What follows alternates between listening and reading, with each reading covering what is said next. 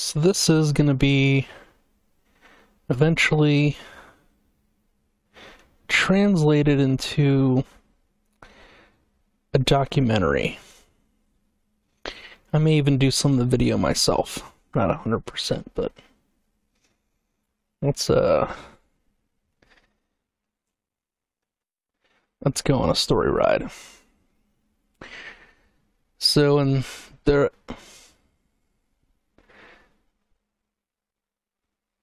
mid 2000s you know I was tr- progressing through this process of uh transformation and you know worked all these fast food jobs you know your dunkin donuts and your pizza hut and your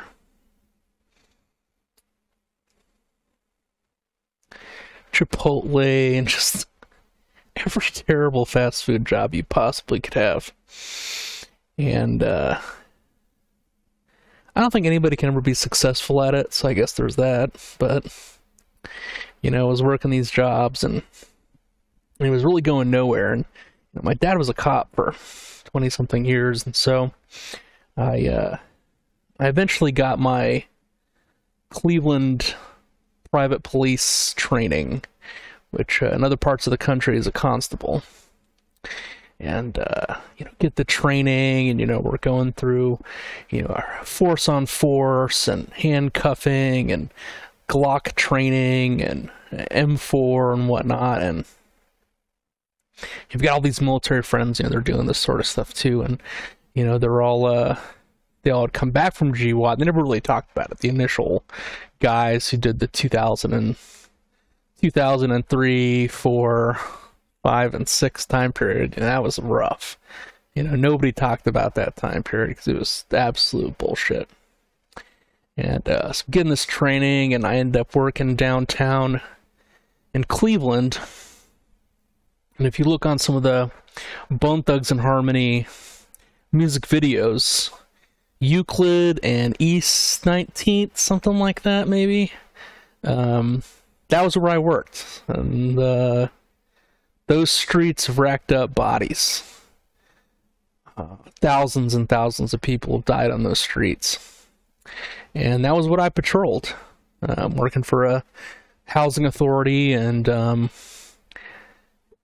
you know, what I, looking back now, some of the most dangerous work that we would do. So, me and a partner, um, I'll call him, uh, I'll call him Thor for lack of, uh, other nicknames giant dude, African American guy, six foot eight, three fifty. You know, if there's gonna be problems, I'm not fighting you. You're going through Thor because he's uh he's the big guy in this situation. And uh, if he's got to bring out a gun, there's a problem because he's already beating you into the ground. So there's that. And uh, so now I've got my. Uh, they didn't give us a vehicle, so our our uh, our patrol vehicle um, for the housing authority since we couldn't get one from the the police um, department for the district wouldn't give us a vehicle. So we're using a uh, broken down crown victoria you know it's worth just absolutely nothing it barely runs you know so we're we're in this thing, you know, and it's got the got the divider and all that, you know. So he's just scrunched up in that. So we gave up. We're like, you know what? Screw it. This isn't even worth it. We'll just use my car. So we're driving around in this uh, Subaru, you know, going to all the different uh, housing authority properties and whatnot, and you know, we've got a at night we have to clear these buildings. So there'll be hood rats doing their normal thing, drug dealing and whatnot. And so we've got to clear out the laundry facilities and entrances and whatnot and do it by gunpoint because it's pretty you know, pretty dangerous. So every single day we're clearing these buildings day in day out, and that was our job. Um, yeah, like in a, like a war zone or something like that. Um, and we uh, you know, we were doing that for a while, and uh, you know, thankfully I never gotten any heated uh, heated um, issues in that that uh, that position, and I went off to work at another housing authority um, in Akron, and you know what I didn't realize is in this this housing authority, there had literally been thousands and thousands of deaths there too in Akron, and uh, so here I am you know patrolling these places and every week there's a new new event and people fighting each other and killing each other and you know doing god knows what. And uh so you know the event that sticks out of my mind the big one was there's a there was a fight that broke out between um two people, and I we really didn't know why. And we go up to the car, and uh, the guy's yelling at this girl, but you don't know why, and she's blue. And so I go to give her CPR. You know, get her out of the car, start doing CPR, just keep going and keep going and keep going. And uh, finally, the EMT showed up, and um, you know they put her in the back of the the ambulance, and uh,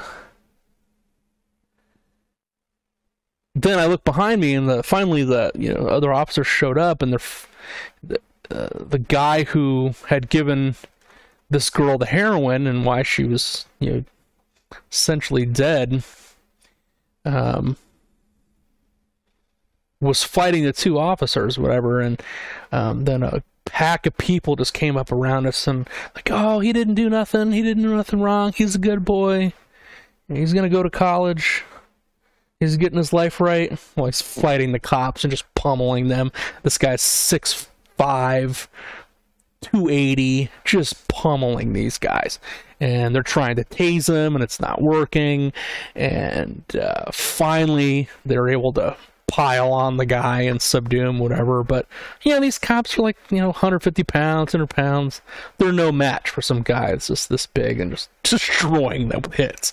And uh, you know, we, are getting surrounded by like 30 people or whatnot, and, and the whole situation is just getting completely out of control, turning into a riot. They're throwing stuff at us, and we're trying to cordon off the area while they're trying to subdue this guy or whatnot, and it just turns into a complete cluster. And uh, so finally things calm down, and like 20 or 30 officers all show up and try to take over, and we just get out of there. We're like, nope, we're good. Like other guys have showed up, you know, we're not handling this. Uh, this is not our not our job um, to do crowd control and that sort of stuff. When you got you know a bunch of other people, and uh, since we have to write the reports for why why we showed up, and and this guy uh, attempted to murder some girl with uh, with heroin, and uh, so weeks go by, and I find hey, girl survived I saw her for a couple of minutes, and thankfully I was able to do CPR, and um, EMT showed up. So that was a pretty uh, traumatic effect, and kind of fast forward to uh, a couple of years later, and I end up at another housing project, and I get my special conservator of the peace, like a, a constable and uh, here I am patrolling the patrolling the ghetto again. And uh, another uh, another riot breaks out on my first day that I'm there. We've got 60 people part of the housing authority trying to stop our fellow officer from arresting this girl and she's all beaten up on my partner or whatever. She's like 250, five foot, just jacking this guy up, you know, and we really don't know what to do because it's like, okay, she's she's pretty big, and we're trying to get her get her cuffed, but the, the, the cuffs won't connect, you know, she's just too big. We finally get two cuffs, clink them together, and put them on or whatever, get her get her uh, handcuffed and whatnot, but it just turned into complete disaster. And but it's like it's a girl, right? So you know, we, we were trying to do the right thing or whatnot, other than you know, if you're getting beat up, you know, you you probably shouldn't hit somebody, but you know, in that situation, you might want to just deck them and just put them on the ground. But she, he was no match, you know, 100, 110 pounds, you know, just 110 pounds soaking, but with all his gear, he's only maybe 100 pounds, and uh, just getting pummeled by this girl. And uh, you know, here I am coming up on the situation, and um, don't really know what's my first day there. I don't even know why the situation kicked off. It was just we were we were there and we were patrolling or whatever, and it just kind of kind of happened that way and uh, finally get you know everything calmed down and whatnot and in the back of my head i'm like okay i've gotta i've gotta get out of this situation somehow and you know this is later 2000s or whatnot and uh, finally i got i was applying for different stuff i don't even really know how i how i uh, found out about it but i got a call and they're like hey do you want to you want to go to iraq for 60 grand a year oh yeah, I'm young and stupid. I'll go to Iraq for sixty grand a year to teach the Iraqi police. Oh yeah, anybody can do it. I can do it, right? I had no idea what I was getting myself into. Show up to Iraq. Show up in Baghdad and we're literally getting blown up the entire time we're there. Every day, incoming shootouts, incoming shootouts. Just like this is a daily occurrence, and uh, here I'm a you know I'm a police advisor. I'm not even I'm not even there to be a uh, a combatant. Much to my newfound knowledge that day. Well, you're there as a combatant, and uh, the uh, even though you're there to train some the Iraqi police, um, well, your job is to be a shooter, and so you got to do do your thing. But it was that day too that I had uh, we were driving back from doing uh, uh analysis work for the uh, for the police advising programs and whatnot, and uh, working with the uh, military guys who were handing off the the mission because there was like a military police unit, whatever, that was training them, and they were turning it over to police advisors and whatnot. And uh, this actually goes back to MPRI and uh, the Bosnian War. And uh, MPRI had sent police advisors to Bosnia and Kosovo so this goes way back. I probably assume MPRI was actually in Phoenix program and stuff like that in Vietnam, and they were probably training their police. I have to look it up, but I, I bet that it goes back back to then too. It's a long, long history of people who were doing that stuff. And uh, I was driving back, and mortar had hit kind of further out behind me and whatnot. So I'm okay, I have to drive and get to a get to a bomb shelter, and finally came upon one, and it blew up right exactly behind me and flew me into a concrete barrier. And uh, I go in the. I'm walking towards it and it just flies me in there, hit the right side of my head, and then hit the uh, hit the left part of my head on the ground. And um, I guess I wake up about an hour later and some uh, Italian or French soldier brought me into their aid station and they're doing stitches on me and then I uh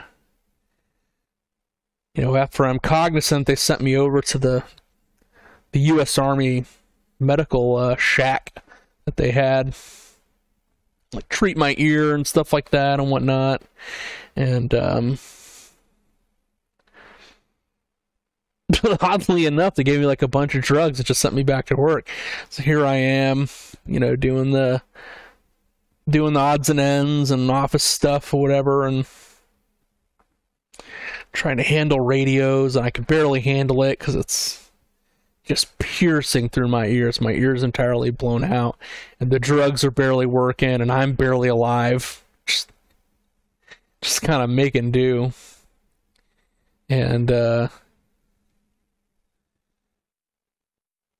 you know, I didn't realize, you know, what really had happened. And, you know, I go back home and I'm just not feeling feeling as high speed as I should. I'm applying for all these different jobs and things are closing up in Iraq. There's this huge move to push everybody to Afghanistan.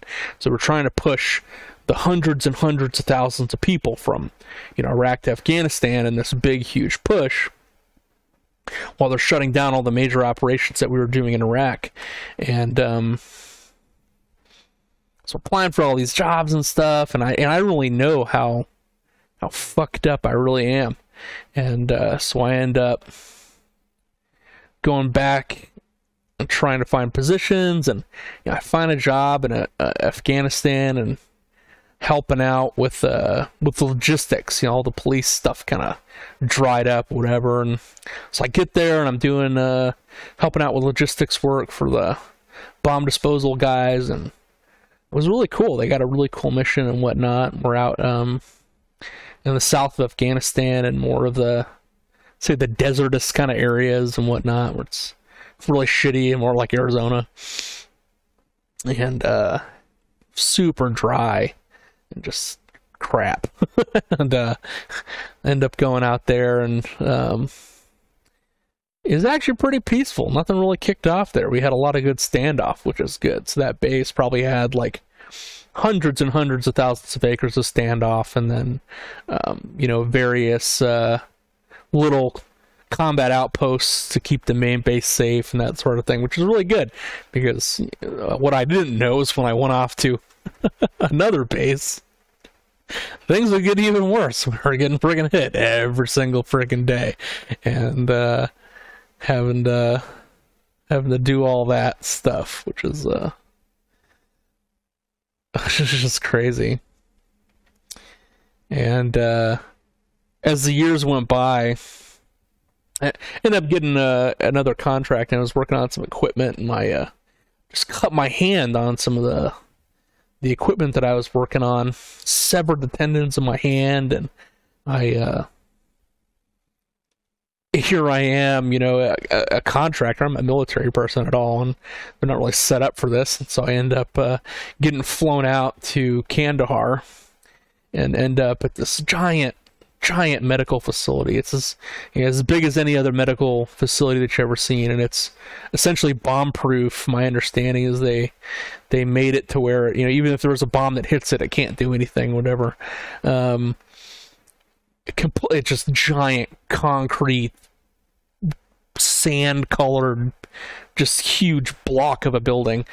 It, it's ginormous and as I go in there and um, you know I've got my my boss with me and and the doc said oh yeah well you know we've stapled together the tendons. I didn't know what that meant. They had me on a ton of drugs make sure what they gave me and I was on a ton of it. Whatever it was it was good because I didn't feel a thing.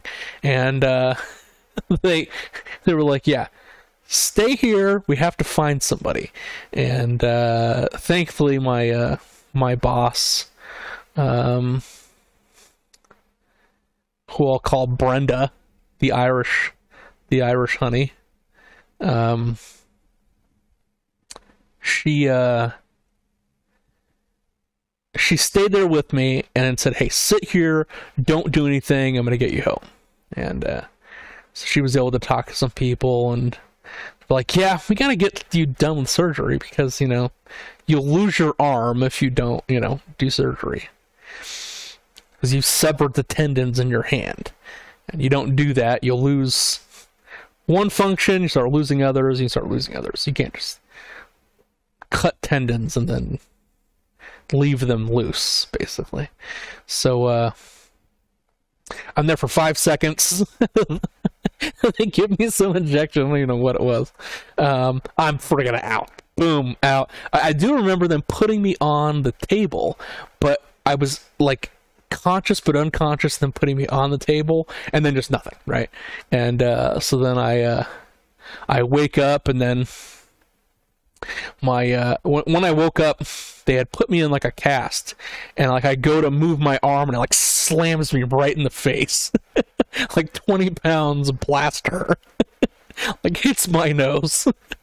it's like oh crap i can't you know they gave me a, a medication that you know uh, probably a, ner- uh, a, a nerve block, a propofol, or some sort of alcohol right to the uh, right to the shoulder or into the arm. So you, you can't you don't feel anything at all, and you can't you have no control over it.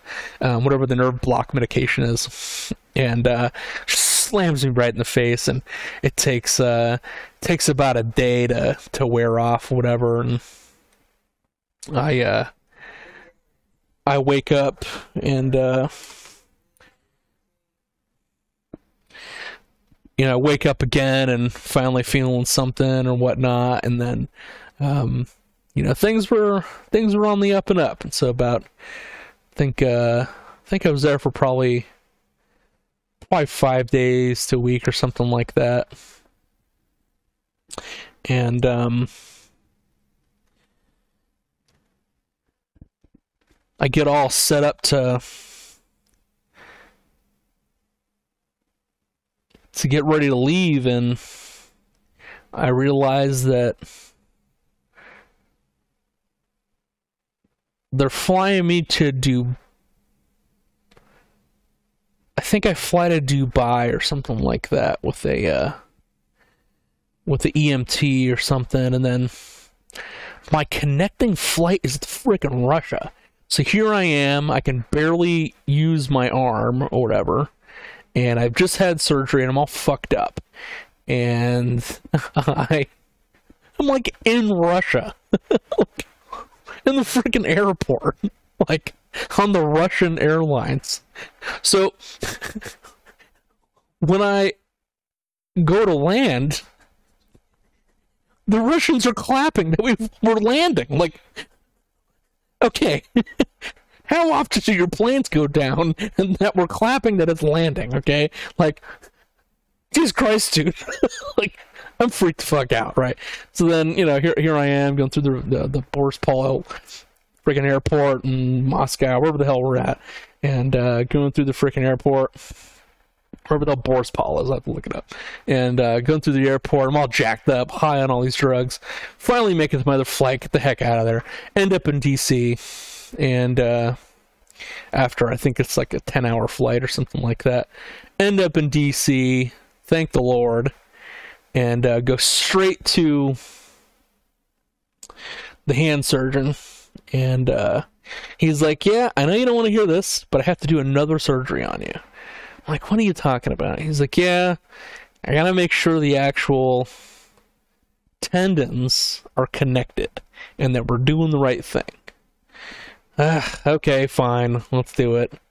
And uh, so set me up for the surgery and everything. You know, here I am thinking, oh yeah, they did the thing, everything's gonna be great. Well, no, you have to go through physical therapy. Mm, okay, fine. So I think I did physical therapy for like had to have been three months or or more, having to regain the use of my arm. I didn't know. You know, nobody had told me like, hey, yeah, you know, you fuck up your hand, you're gonna have to do physical therapy, and um, well, you previously could lift about 100 pounds now you can lift 20 or less. Oh shit. Okay. Now my whole arm is atrophying and stuff like that from not using it, and then it led to a frozen shoulder. And um, going through all this process, I'm I'm learning. Okay, well I've got all these problems that are going on, and my uh, my hormones are kind of crappy. I don't really know really know how to talk about it. So I'm just talking about the pain that I've got going on, and then I uh, end up finding out, well, crap, I got to get shoulder surgery because now the shoulder is impinged, and then go through all the surgery for that and didn't do physical therapy for that. That just kind of went on its own. I just kind of did its thing. And then i uh end up finding out that well no not only do i got that i got c4 c5 disc herniations in my spine. So that's what led to the shoulder impingement along with the the messed up part of just having the fucked up hand. So it'll kind of collapse into one big problem. And that all this pain is coming from that finally get the treatment that I need and didn't really solve most of the problems that I was having. What I'd realized is that I've got something going on that the pain is not necessarily associated with what else is happening. So I end up finding this uh, this podcast with Dr. Mark Gordon and Andrew Marr, and they're talking about how hormones had helped them and how they were getting treatment and stuff like that, and that uh, all these deployments are related to TBI and and that it's a brain problem or whatnot, and so you can have you know pain associated with with um, you know lack of energy and brain fog and just these different issues. So I end up getting uh, hooked up with this doc in in DC and she's okay here we'll give you this like i think it was like 10,000 milligrams of of vitamin D which oh god that was just terrible. Um uh, like so uh, no actually 50 it was actually 50,000 so like found out my vitamin D was all fucked up found out my testosterone was like 200 like 20 something in my 20s like late 20s like this is not a thing like you should not be that low. And uh put me on clomid and uh i think there was a Arimidex in there too. And uh didn't evaluate my thyroid at all. Didn't do growth hormone stimulation tests or anything like that and um so I was doing a bunch of research. Like, okay, this is not right. Like, I don't know what's wrong with this, but this just isn't connecting. So I ended up finding this like family. He's like a family medicine uh, fellowship, and then it, he's an OBGYN by practice. It's like, okay, this guy's interesting. He's got some like the functional medicine kind of stuff and whatnot. And, you know, we get along. He's a good guy or whatever. And he keeps me on Clomid, whatever. And, um, going through that. It's like about a, about a year maybe. Things are just getting progressively worse. And then I get these floaters in my eyes, and they're just problems with eye degeneration, and and uh, shit's just not going well. And I'm getting more like more weird symptoms that I'm just not familiar with. I don't really know how to explain it, and um, you know, realizing now it's also too i'm on the on this cortisol medication. It's not dosed correctly. And uh, so it's just all this stuff is just feeling really strange and awkward. And um, so doing as much research as I possibly can, finding out, well, crap, okay, this Clomid is not actually testosterone, even if it would technically work, it's not going to raise your free testosterone. So really doesn't matter. You can you can be on like a gram of Clomid. It's not going to do anything. Um, that's just not how it works. And this guy has me on Arimidex, so all of my estrogens being crashed at the same time, where I've got traumatic brain injury, and I need aromatase. I need the estradiol to then have um, any sort of homeostasis and uh, brain protective functions that happen from estradiol, and uh, so it's pretty much broke. You know, I was wasn't able to really work, and you know, I'm working these highfalutin consulting jobs in DC, and just high stress stuff, and dealing with government employees or absolute shitbirds, and uh, get this one job or this really like high high level finance job, and um, I find out that the reason why this job has been open for so long is this government employee just beats up on every person that she works for, screaming at the top of her lungs, bloody murder at at all of her employees, and um, you know, the first day I'm there, I'm like, oh shit, okay, I got to get out of here, and uh, you know, I'm trying to work with my bosses and stuff like that, and you know, things are progressively getting worse. Some degenerations happening. Uh, you know, I'm losing the ability to walk correctly and that sort of thing, and and uh, don't really know why, but you know, there's there's major problems, and uh, my hormones are also a problem too. So I'm on this, you know, these cortisol medications, but you know, if you're in a high stress and a well, an extreme stressful situation in this case, um, you're not going to go anywhere. So you know, I report it to the senior executive service guy, literally appointed by the president kind of person, and uh, that's not a turn of phrase. The senior executive person is a representative of the president. They're literally a direct representative, and um, they're appointed. And um, so I report it, and I'm like, you know what? Nope. I'm out of here. I'm quitting this day. I am done. And uh, quit. And uh, while I'm there, I'm packing up all my stuff. She's screaming at the top of her lungs. I'm like, nope, I'm getting out of here. Pack up all my stuff. Got out.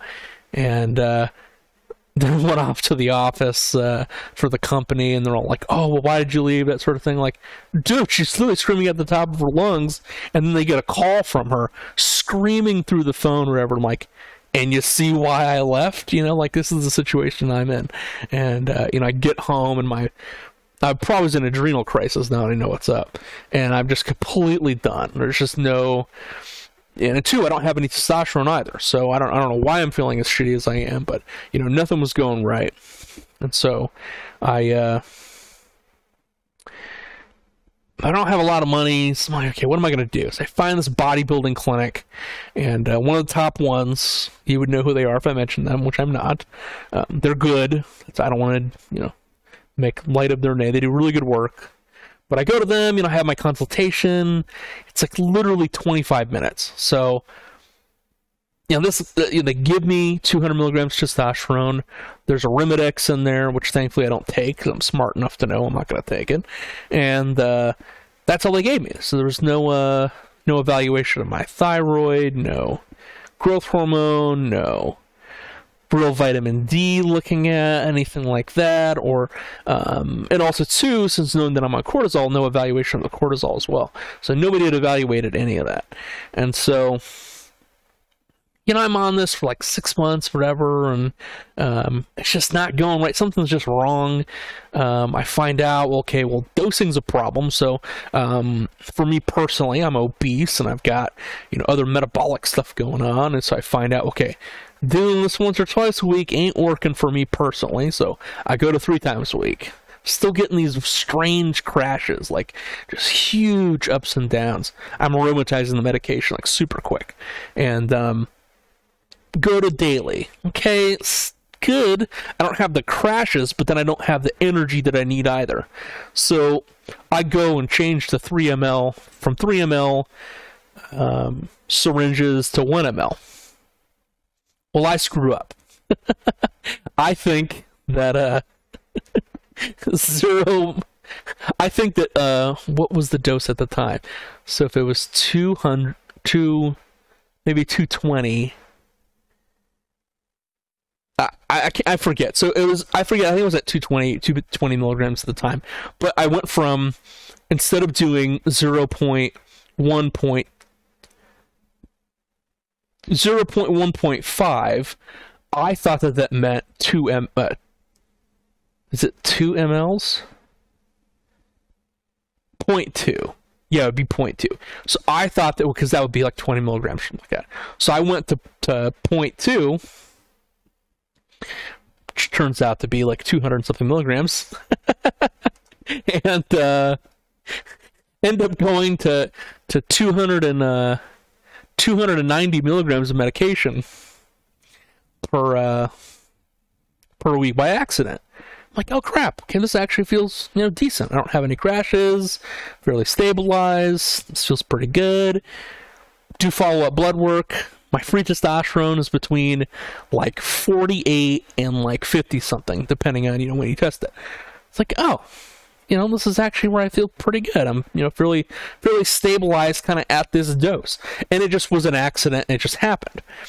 And so then I find out, okay, well, I'm still getting this like weird energy problems, and I'm not able to really gain lose any weight. I still have muscle loss. You know, I'm finding out too with my spine that I have since I have spinal degeneration, and I've got C4, C5 disc herniations that growth hormone is related to spine problems, degeneration, along with traumatic brain injuries. I'm like, well, fuck. What do I what do I do to solve this? No one's testing this. My IGF one supposedly says it's correct. So I find this this uh this podcast um, episode on YouTube, and um, Dr. Tamara Wexler She's highfalutin New York. I think she went to Harvard. I'm just gonna say she went to Harvard. Pretty sure she did. highfalutin New York doctor, you know, talking about how traumatic brain injury and growth hormone is a thing. We treat it the same way we treat testosterone and thyroid, and that she mentioned that IGF 1 was not a marker for traumatic brain injury and growth hormone because IGF 1 is a mimic. It's something that you can use, but it doesn't necessarily mean you have release of the hormone. You can still have IGF 1 that is higher, but then your actual growth hormone secretions are actually lower. And especially if it's impaired from traumatic brain injury and uh, pituitary dysfunction. So find out this is the case, get hooked up with her, didn't realize, okay, well, this is not like a regular concierge doc. This is a highfalutin concierge doc. Bill comes in 800 bucks or something like that. Holy crap. Here I am, broke. Don't got any real money.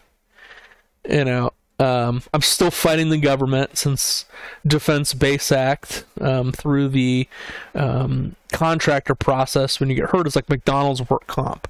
So, you know, I'm having to fight the insurance companies um, to get health care since I don't have Veterans Affairs benefits. I'm not technically a veteran, even though I was disabled in war. Lafayette gets his house. He's a contractor. He's a, a prince of frickin' France. But here I am can't get jack shit. And uh, so I get this bill. I'm like, oh crap, what am I gonna do for this? And then uh, I just okay, well you have to get this growth hormone stimulation test. I don't know anything about this. Don't know what it's what it is. I'm trying to read up on it. It's all this technical jargon. There nobody's done like an actual paper that says this is what a glucagon stimulation test is. This is how it works. This is what happens. I need to write this myself because no one's done it. And um, so I I go down there, get a hotel. I didn't even look up the hotel. I'm I'm down in Richmond, Virginia get the closest hotel that I can to the place.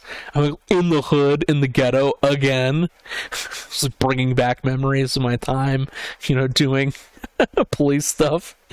And uh, find out that here I am in the hood whatever, and uh, got a plan to get down where I need to be. And there's just like hoodlums out everywhere doing their doing their drug deals, whatever nonsense that they're up to. And uh, so drive drive over to the the hospital and get in there and they're like okay well yeah we're gonna get you this glucagon stimulation test and uh, everything will be great. I'm like okay this is interesting. So give me the injection. Immediately you're in hypoglycemia. I'm like oh crap. That's what they mean about hypoglycemia. So it's like you're high but then not in a good way. And then you're like your brain's all fogged up and like you really you're like you can connect things but it's just not right. And it just just feels strange. And then um, you kind of want to puke but then you don't really have that like other part of it. So you're just like nauseous without the puking part. Like, it's just strange. And so you're doing this and they're taking blood every hour and then um, you know I, i'm there for three hours and then they're they're gonna do the other one. Like oh no well the the lab couldn't process something whatever. So we may have to keep you here for more hours. And they call up and like oh no it'll be fine. Everything will be great. And um, so i uh, finally getting the last one done and then you know, I wasn't planning on driving home. End up in the car and I'm like, I'm still fucked up and I'm like, well, no one's told me anything about not having food, so I'm like, you know, I'm just gonna take some food, take some more meds, and get on the road and do my drive. It's almost five hours or something like that. It's just fucking dragging the entire time. Finally, the medication wears off and I'm finally home. Wears off, and then I wait almost two weeks to get the results back of the glucagon stimulation test find out it's completely flat.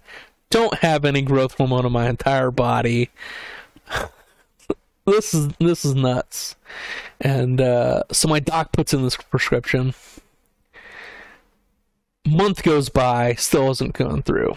Talking to the insurance company, whatever, and they're I'm dealing with some nonsense people and overseas, and where our languages just are not mixing, and there's constant issues with it. And then three months goes by, and then still there's issues, and I end up getting a uh, a service dog donated to me by uh, Operation Twenty Two from a friend. And uh service dog is named Dina. She's a German short hair pointer. It's got cool cool white spots basically. And um first day that I'm with her, she's on the lead out back of my house. It's a metal line, and then there's a a rope you know, that she's connected to. Sitting there the first day that I'm with her on the ledge, you know, I'm six feet up in the air. She comes across, the line hits across my my chest, flips me right over on the back of my head. so, here's my third traumatic brain injury now. and uh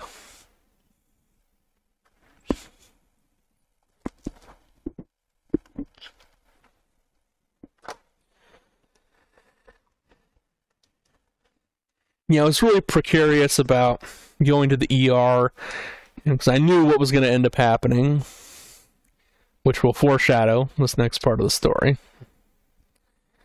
And uh, go look in the mirror. My eyesight is looking right. Fine. I don't have any weird movements, whatever. Got this brain fog. I feel like crap, but you know, I, I know what's going on. I'm like, well, I'm just going to wait until Monday so I can get x-rays done and then maybe get a uh, CT scan or whatever. So go over to the, the doc that I've been working with for bone stuff, my osteo doc, and uh, go to try to get x-rays. Guy's out. Not even working. Nobody's there.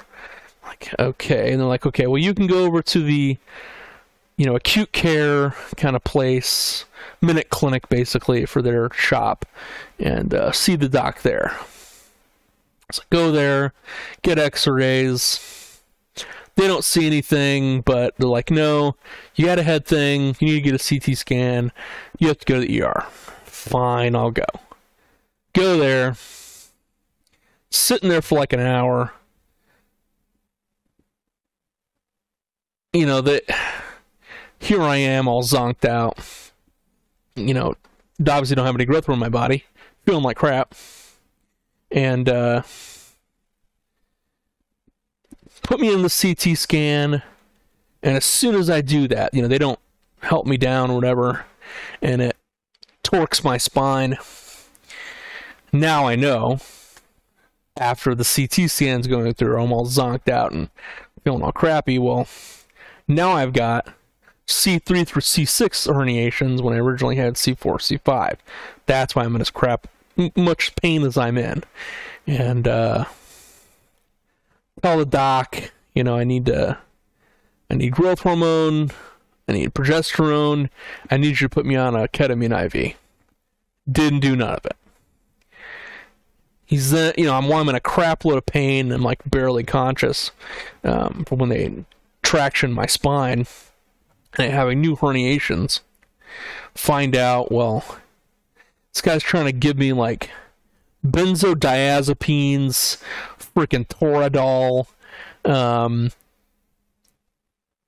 and probably like an SSRI or some other crap like that.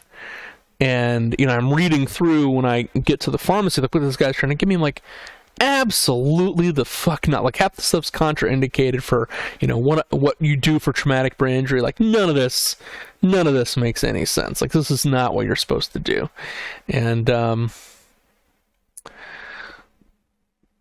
so day goes by and things are just getting progressively worse, and I end up back in the ER again. Go in there,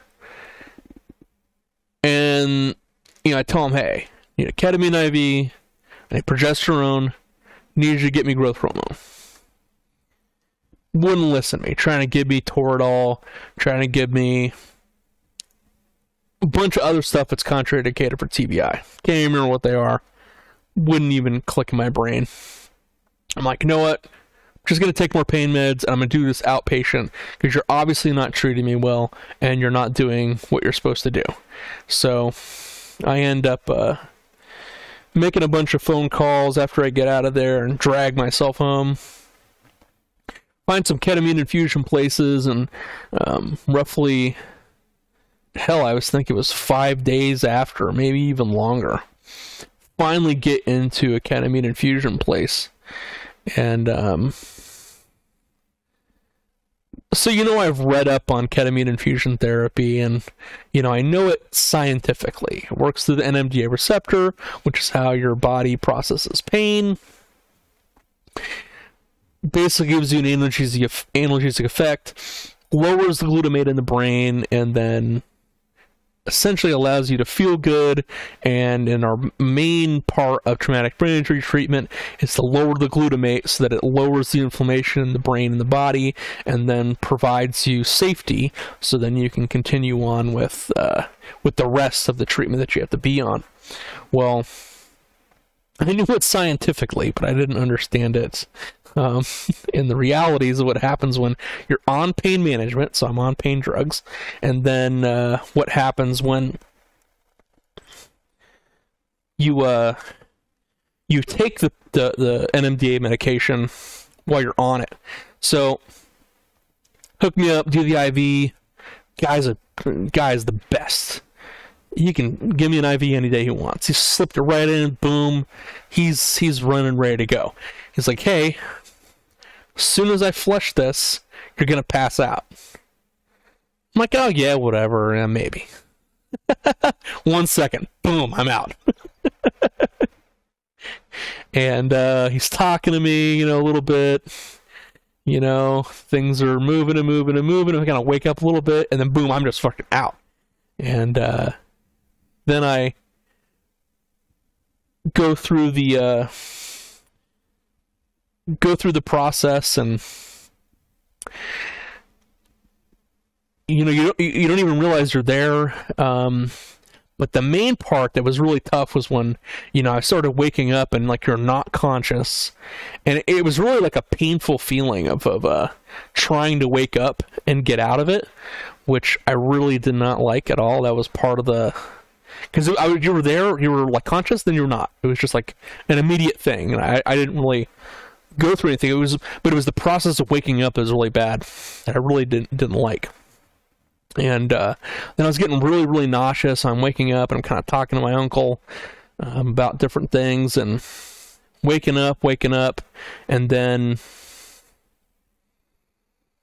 it was just like a super nauseous, you know, feeling that came over me, and uh, you know, I I didn't really feel too bad, and then they got me in the car, and then got me outside to the, the vehicle and started just puked as soon as I walked out.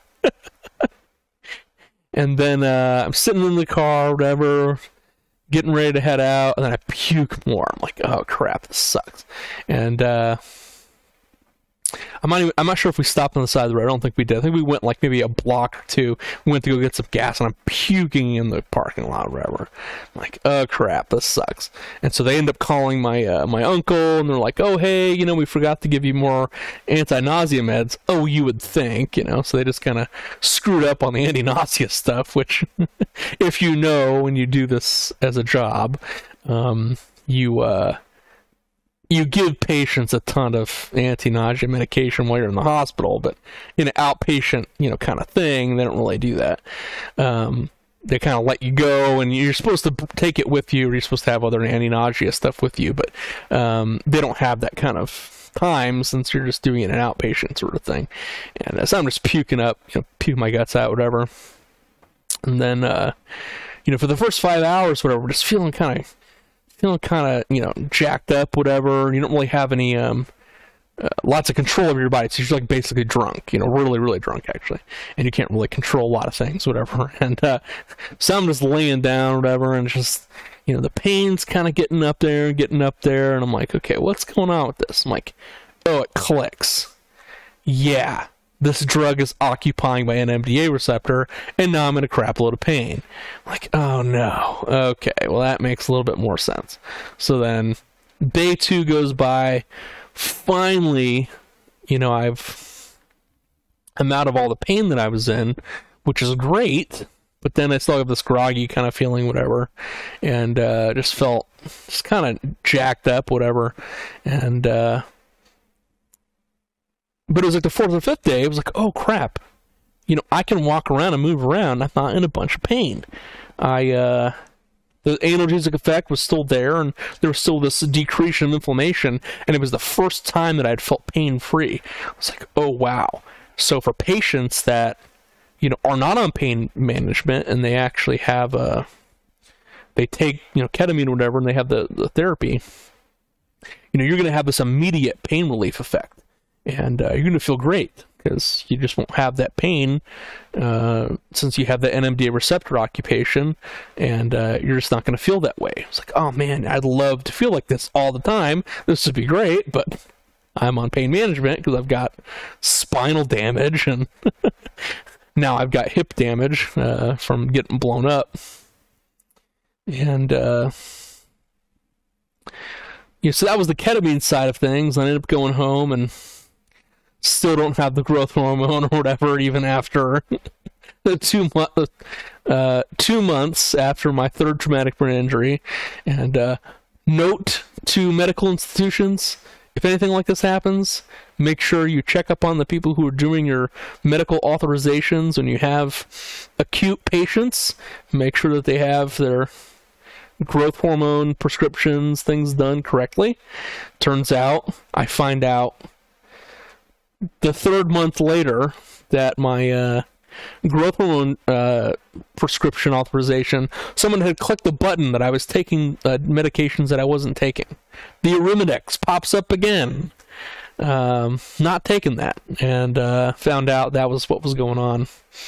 And uh, so I end up getting with my family medicine doc, who's uh, a veteran and uh, works at a regular regular hospital. He sent me some progesterone and uh, so after after doing the ketamine infusion, I end up taking uh, progesterone for roughly three weeks, and I may actually continue it um, depending on um, different um, results of it, but um, it's another medication that drops glutamate. So the whole point of this treatment is, and ketamine and progesterone is for acute traumatic brain injury to get that glutamate as low as you can. So then you stop the cytokine and chemokine process. So you stop the inflammation to the target tissues, and you stop it from damaging your body, and stop stopping it from uh, sending those uh, signals to then destroy your tissues. So been on the the progesterone, and um, today I uh, thankfully FedEx sent in my growth hormone now that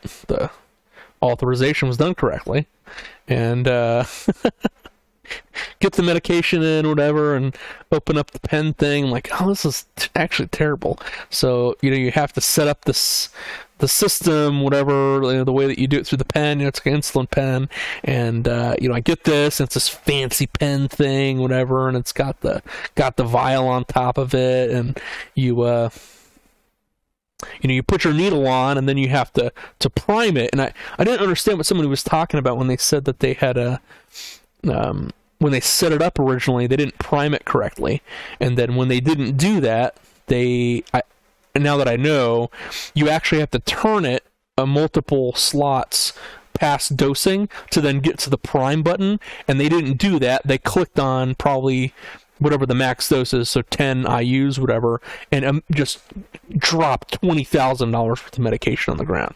And, uh, now it makes a little bit more sense and i set it up and uh, you know did the prime whatever and whatnot i'm like telling the pharmacist on the phone i'm like you know i really should actually just get this like with the regular vial and just do this the way that you normally do where you take your syringe and you just you know do the thing which i might end up doing. Because it's like this is this is ridiculous this whole pen thing. Like you know it's all fancy and whatnot but you lose medication. So when you when you prime it and then you have to get it ready it actually sprays out medication. Like who designed this? Like this is terrible. And you know, obviously there's millions of dollars on the line, so you know that's that's, that's what's going on. But uh, So I finally get my growth hormone, which I'm going to start taking tonight, and um, it was absolutely hilarious to me. I'm like, so this whole time, you know, it was terrible, and I'm fighting and fighting and fighting. This doc costs, you know, every follow up visit six hundred bucks, whatever, you know. And she's the top person in the country for this, but you know, here her own people are messing up the authorizations to do the medication, and uh, you know, here I'm dealing with it and having to deal with people in the Philippines and India, you know, who are doing the, the customer service for this insurance company, and nobody's able to fix this until finally I'm the one who calls up and asks about the authorization and, and why it got denied, and find out from the insurance company that well, it's because they clicked the button. I'm like, oh gosh, okay. So finally get the medication today. I'm going to start taking that. And, uh,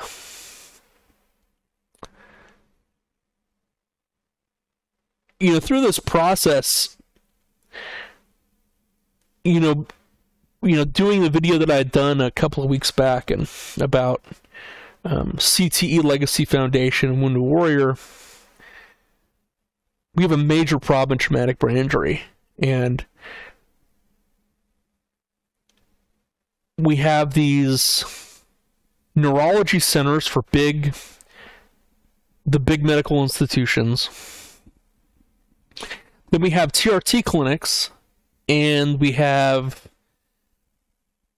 psychiatry being pushed as the main fix to problems. And they don't back up any of the work right? They don't have any blood tests they give you drugs and then put you in talk therapy. They can't back up any of their work. And in science, we back up all of our work.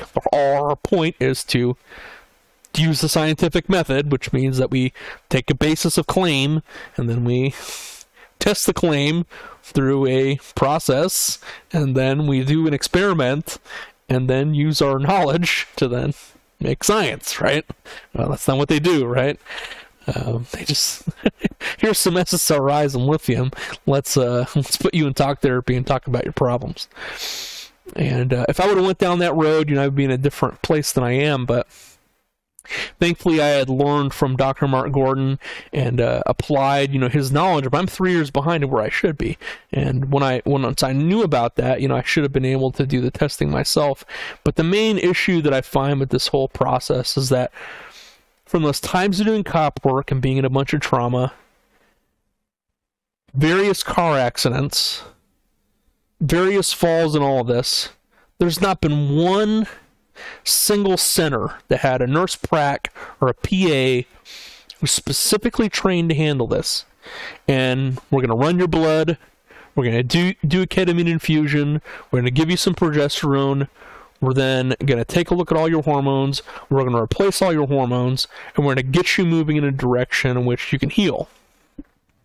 There's not been one center, one place, one anything that's been able to do this. And I've tried to cobble together different doctors, be able to cobble together the knowledge that I have, but regular guy. I mean, I can talk to you about, you know, force on force and uh, the uh, the continuum of uh, the for, the force continuum of oh if you're supposed to take out your baton or if you take out your taser or if you you know blast someone or you put them in a in a uh, a subdued hold and you put the put your uh, your knee on their back and you arrest them and handcuffing techniques and you know the uh, finance knowledge that I've got you know and doing you know contracts whatever you know all this knowledge has been absolutely worthless.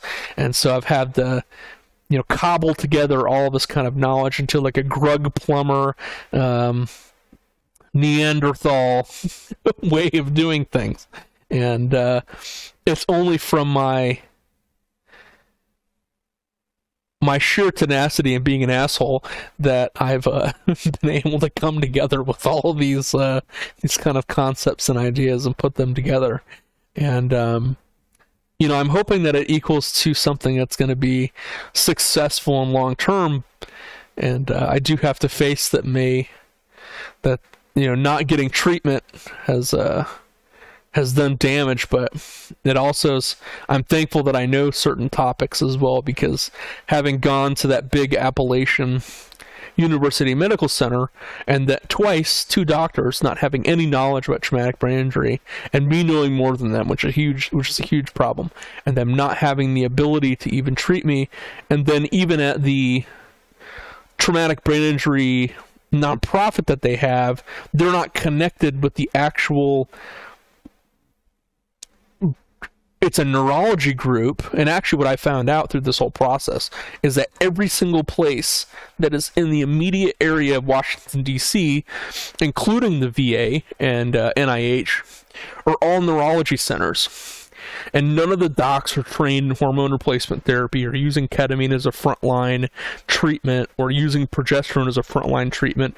Even though nih is the one who's pushing it there was nowhere to go to get singular focused traumatic brain injury treatment.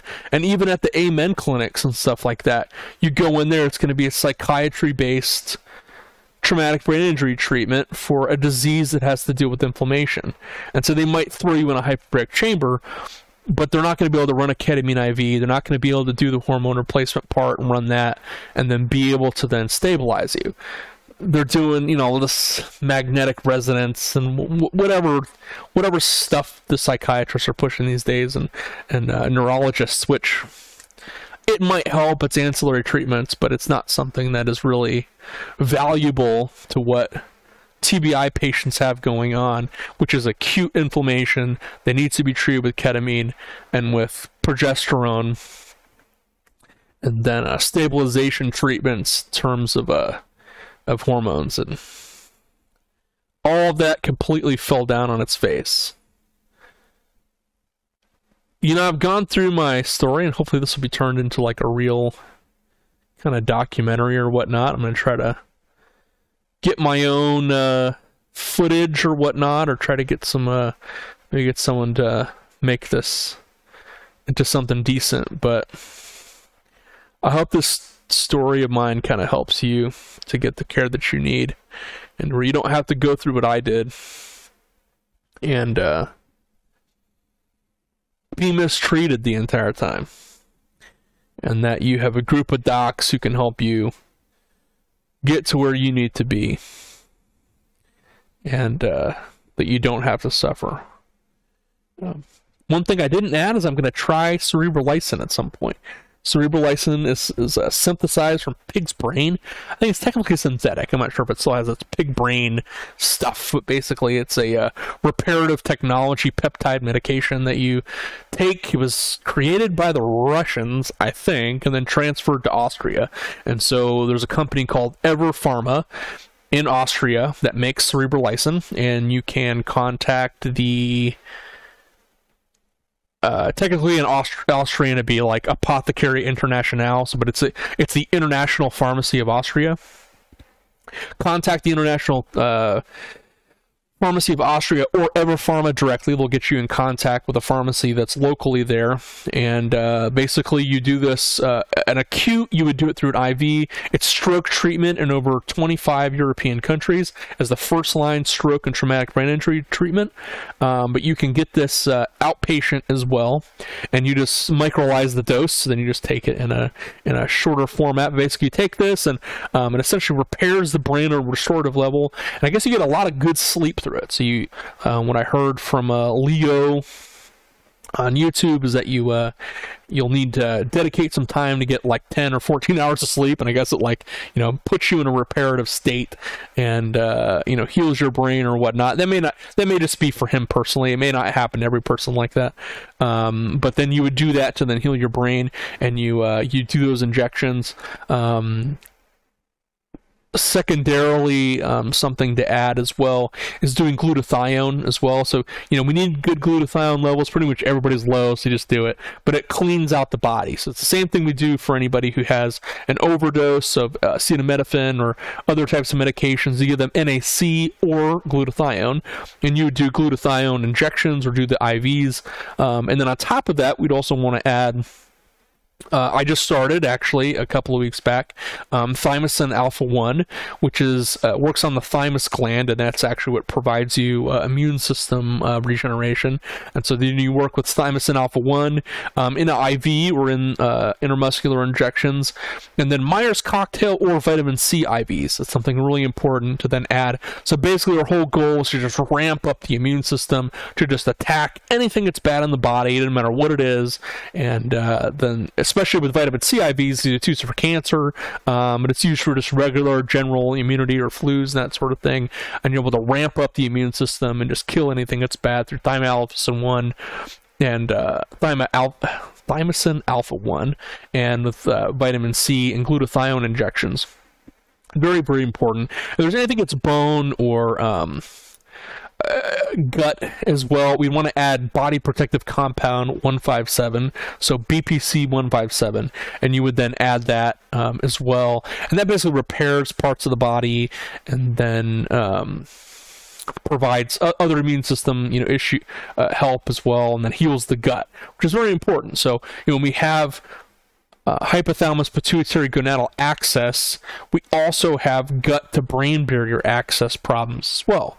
So our goal through this, you know, on top of this treatment for traumatic brain injury, is also heal the gut because where there's brain problems, there's gut problems. Now then we know that there's a a general fluid access between it and there's not this oh you have a gut and you have a brain or you have a gut brain axis that actually controls different processes so you want to add that you know as well um, and then magnesium L-threonate, very important. And uh, vitamin D. And I've been pushing the Numedica um, micellized vitamin D, which means water soluble, so you can take more and you don't have any side effects. So, you know, the side effects that I had, you know, taking higher doses, when you're taking 5,000 to 10,000 IUs, um, it's really important that you, you'd go to like a water soluble so you don't have to deal with uh, the side effect issues that you'd get from higher doses. I think it's through the fat metabolism part. Maybe there's something else that's giving you the side effects, but um, taking it water soluble, I don't have those side effects. So I, I, I get really uh, good positive benefits and uh, Numedica is one of the bigger brands. I don't know the other ones. I haven't tried them. Numedica is the best for me personally. It's worked. Um, that's uh, been a huge deal. And then pregnenolone. You know, we need good pregnenolone um, levels in our body. It's the up part of the t- of the hormone cascade, and uh, it's one of the higher ones um, below uh, cholesterol, and something very very important that we need for traumatic brain injury. Uh, treatment, and uh, I had that concurrently going with progesterone. So I take proge- progesterone at night when I sleep. Um, when I originally took it, you know, the first time that I took it, I had some. Uh, some uh, dizziness, you know. Uh, so I, that's why docs say to take it at night or whatever when you go to sleep, so you don't have that feeling. And uh, I had that for the first initial week. You know, I don't I don't know when I get a new batch if uh, I only had that for the first couple of days. I don't know for the if that's just from getting used to it or if uh, if the potency goes lower if you don't refrigerate it. So I might have I might needed to refrigerate the medication. They didn't put that on there, so I'll find out through that. But I'm adding that concurrently, so technically progesterone's downstream of pregnenolone, so you would want to uh, to take that. But we want to take that both. So our goal is to lower inflammation and lower um, um, the you know, the bad stuff in our body and upregulate the good things. And uh, so t- I'm taking that both, and then I'm still taking 290 of uh, testosterone cypionate. Um, I may even try to push that higher, depending, um, or I may end up adding uh, nandrolone decanate. So I got all this bone stuff going on. You know, you know, you need some way to keep your bones moving, and uh, nandrolone decanate puts synovial fluid in the joints and, and helps your, your bones and stuff like that, um, which is really good. Um, but obviously, you can't push the doses; it's just too high because Deca can give you uh, um, some issues with your libido and um, and uh, just different uh, issues or whatnot. So it's better to kind of keep it lower. And the, the normal dosing is 100 milligrams to 200 milligrams concurrently with testosterone. So you'd want to kind of, you're going to want to, that's very precarious. You want to work, go low and slow with that with your doc. But, you know, I'm so currently taking that um, for my treatment and, uh, very huge as well, adding D-ribose for your ATP production. So my understanding with ATP is that it directly works on the mitochondria and part of our immune system and part of our process for the body and then healing is mitochondrial function, and that's impaired when you have traumatic brain injury. So it's not really talked about as much. I'm not really sure why. I think maybe other docs are probably pushing something else for ATP. I don't remember what it is, but um, D-ribose is cheap. You know, it's it's a it's technically a sugar or a saccharide, but it's not like a real sugar. It's it's a chemical like that, but it basically um, actually tastes like sugar, which is kind of cool. So it actually has kind of a similar taste, and uh, I think it's technically made from corn actually. But um, yeah, you take D-ribose. Uh, two almost two tablespoons, so one and a half. I think it's technically 1600 milligrams. Um, so I just take two tablespoons of that, and uh, you take that twice a day, and that feeds your mitochondria to give you energy and uh, repair that. Because when you damage that function through traumatic brain injury, you have to regain that, or you're just gonna gonna have very bad downstream effects or whatnot. Um, so I've been doing that, and. Uh, adding L-citrulline for kind of general nitric oxide, um, more vascularity sort of stuff. Uh, uh, move things around. When I originally was getting dialed in on different dosages, um, your body metabolizes testosterone and wants to to utilize more oxygen, and so your blood. I'm not sure you're you're more vascular, so you want to be able to to move the blood more more fluidly, and that's done through my nitric oxide. I don't really have those issues now, but I still kind of take it every now and then, you know, which which has been working out pretty good and uh, has been really successful. Um.